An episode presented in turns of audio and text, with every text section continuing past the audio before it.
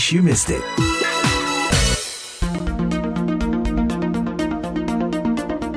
Seluruh dunia menginginkan kemajuan dan inklusivitas, khususnya penanggapan berbagai isu kesetaraan, baik itu gender maupun kesetaraan yang relatif baru muncul, yakni kesetaraan digital.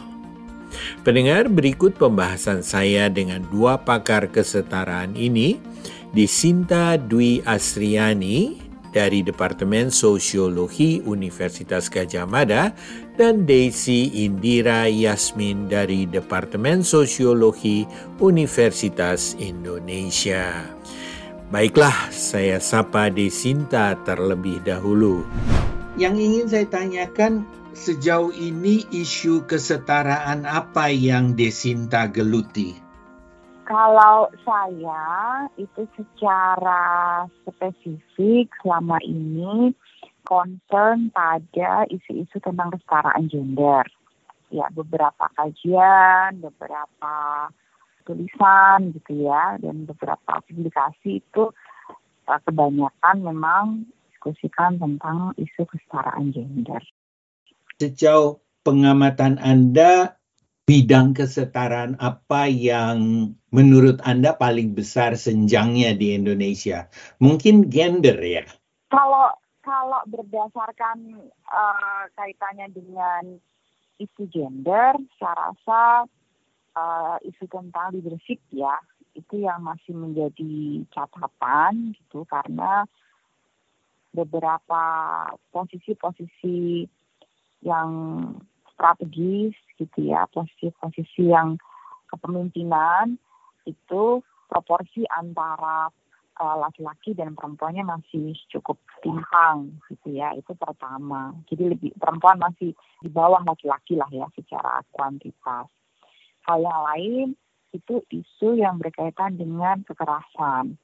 Jadi kasus kekerasan berbasis gender gitu ya atau kekerasan yang menyerang perempuan itu masih cukup tinggi gitu ya trennya di di Indonesia secara secara umum. Itu sih kira-kira kalau yang paling dominan ya, ya isu tentang uh, kesenjangan uh, atau ketidaksetaraan gender selama ini. Hmm. Kini pakar kedua tentang kesetaraan digital, Desi Indira Yasmin. Bisakah dijelaskan mengenai ketidaksetaraan digital ini? Ya, jadi pada dasarnya ketika internet sudah menjadi bagian dari kehidupan sehari-hari kita semua, itu ada persoalan yang lebih kompleks daripada digital divide. Karena awal-awal ketika teknologi informasi dan internet ini berkembang, persoalan inequality yang paling sangat terlihat itu sebenarnya ketidaksetaraan dalam bentuk akses terhadap internet dan uh, tools-tools yang mendukung kita berkoneksi terhadap internet. Dan kemudian yang paling sekarang uh, memang sedang menjadi uh, pembahasan dan kebetulan menjadi fokus kajian saya adalah tokoh-tokoh lain menyebutnya sebagai digital inequality, di mana kita fokus kepada bagaimana internet itu ketika sudah menjadi bagian dari kehidupan kita tidak semua orang atau tidak semua kelompok sosial dalam masyarakat bisa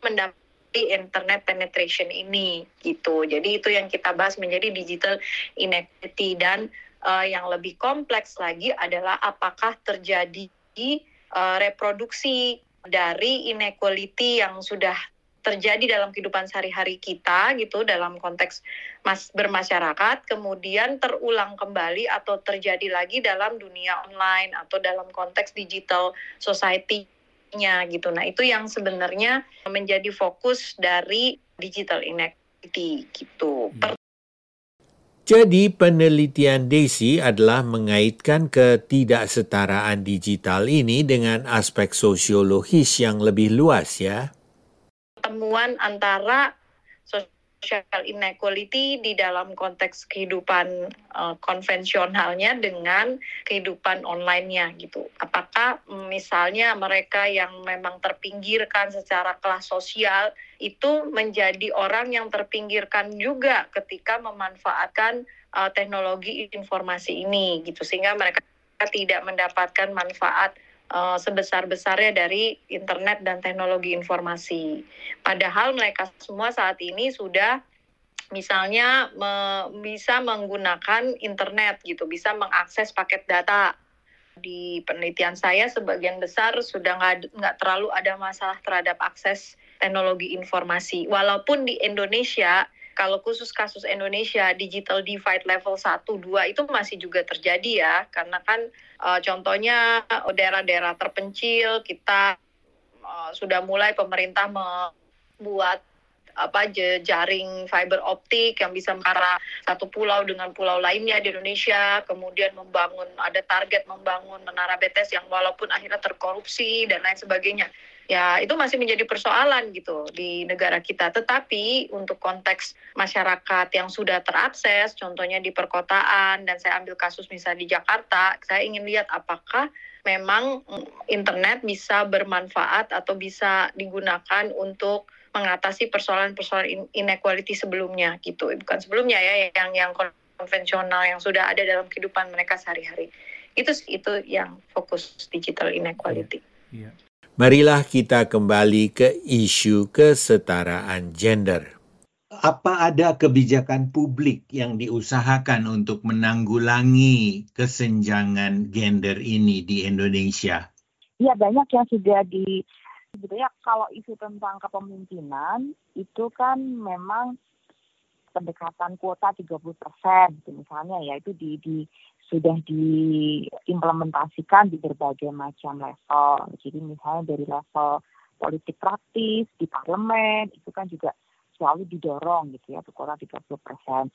Di level misalnya apa manajerial institusi formal atau tempat kerja formal gitu ya itu juga selalu di apa ditekankan atau didorong supaya kotak kepemimpinan uh, perempuan itu juga uh, setidaknya 30 persen itu bisa terpenuhi.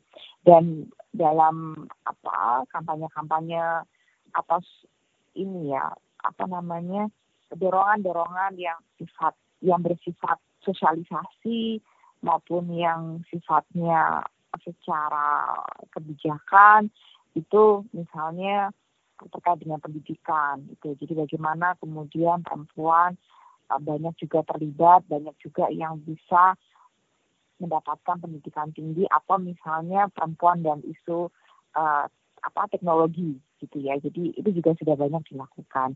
Kalau dalam kaitannya dengan kekerasan berbasis gender atau kekerasan terhadap perempuan itu yang terbaru sebetulnya ada namanya uh, undang-undang tindak pidana kekerasan seksual, undang-undang TPKS. Itu yang paling baru baru disahkan uh, 21 April 2022 kemarin gitu ya. Jadi ini yang memang cukup apa undang-undang yang yang selama ini cukup di, diharapkan gitu ya karena uh, kalau isu-isu tentang kekerasan selama ini memang apa, kebutuhan apa untuk uh, melindungi ya melindungi korban kekerasan yang tidak hanya sekedar melaporkan kasus kekerasan, tapi juga perlindungan terhadap korban hingga pemulihan korban itu yang belum ada. Nah ini Bu baru akhirnya disahkan tahun 2022 kemarin. Itu yang paling baru. Tentang isu kesetaraan digital itu, Desi, apakah ada kebijakan publik untuk menanggapi kesenjangan itu?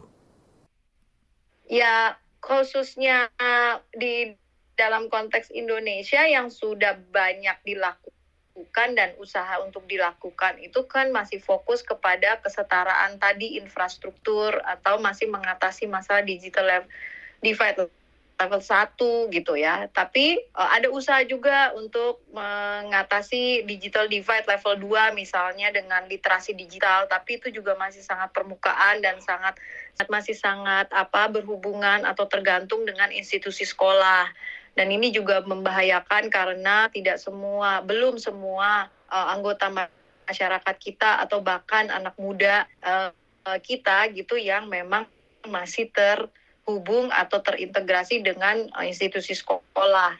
Contohnya di daerah perkotaan saja, misalnya studi saya di Jakarta, misalnya masih banyak kelompok kaum muda usia sekolah yang tidak melanjutkan sekolah. Ada yang lulus, lulusannya SMP, mungkin mentok gitu ya atau berakhir pada SMA gitu. Uh, tidak bisa melanjutkan ke pendidikan uh, dan uh, bahayanya juga mereka mengumpul di pemukiman tertentu gitu. Misalnya di yang kita sebut sebagai perkampungan kota atau slum area. Nah, ini membahayakan karena bisa terjadi apa social inequality yang sudah ada dalam kehidupan mereka ini. Mereka juga sudah terpinggirkan dari berbagai akses edukasi bisa jadi terulang kembali dalam konteks digital. Nah, program-program yang untuk mengatasi apakah terjadi kesetaraan dalam bentuk outcome atau dalam bentuk benefit dari internet dan teknologi informasi ini belum banyak gitu. Belum belum saya belum melihatnya begitu seri, uh, te, apa serius ditangani gitu. Baiklah. Desinta lalu itu mengenai undang-undang yang Anda sebut itu spesifik mengatakan kekerasan seksual ya. Tetapi selain kekerasan seksual kan juga ada kekerasan terhadap perempuan yang sifatnya lain. Misalnya dalam rumah tangga. Kadang-kadang itu tidak berkaitan dengan kekerasan seksual, tapi hubungan suami istri yang renggang begitu ya. Apakah itu juga termasuk? Uh, iya, jadi kalau kalau terkait dengan kekerasan dalam rumah tangga itu kita punya undang-undang KDRT uh, tahun 2004 itu malah sudah sudah disahkan jauh sebelum sebelumnya gitu ya. Uh, itu juga apa undang-undang yang secara spesifik mengatur uh, terkait dengan isu-isu kekerasan di ranah rumah tangga. Jadi kalau kalau KD, KDRT itu malah jauh lebih sudah sudah ada gitu ya. Uh, tapi kan itu cukupnya hanya di lingkungan rumah tangga gitu. Tapi kalau yang namanya kekerasan seksual ini kemudian jangkauannya menjadi lebih lebih luas karena tidak hanya isunya itu ada relasi-relasi personal yang ada di dalam apa ikatan perkawinan atau dalam uh, ranah rumah tangga, tapi juga uh, ranah yang lebih lebih lebih luas lagi gitu. Iya, uh, jadi se sebenarnya undang-undang tindak pidana yang baru ini malah sudah langkah yang jauh lebih maju, lebih progresif dari yang sebelumnya ya. Iya. Baiklah Desinta dan Desi, banyak terima kasih atas kesempatan bincang-bincang ini. The Voice of America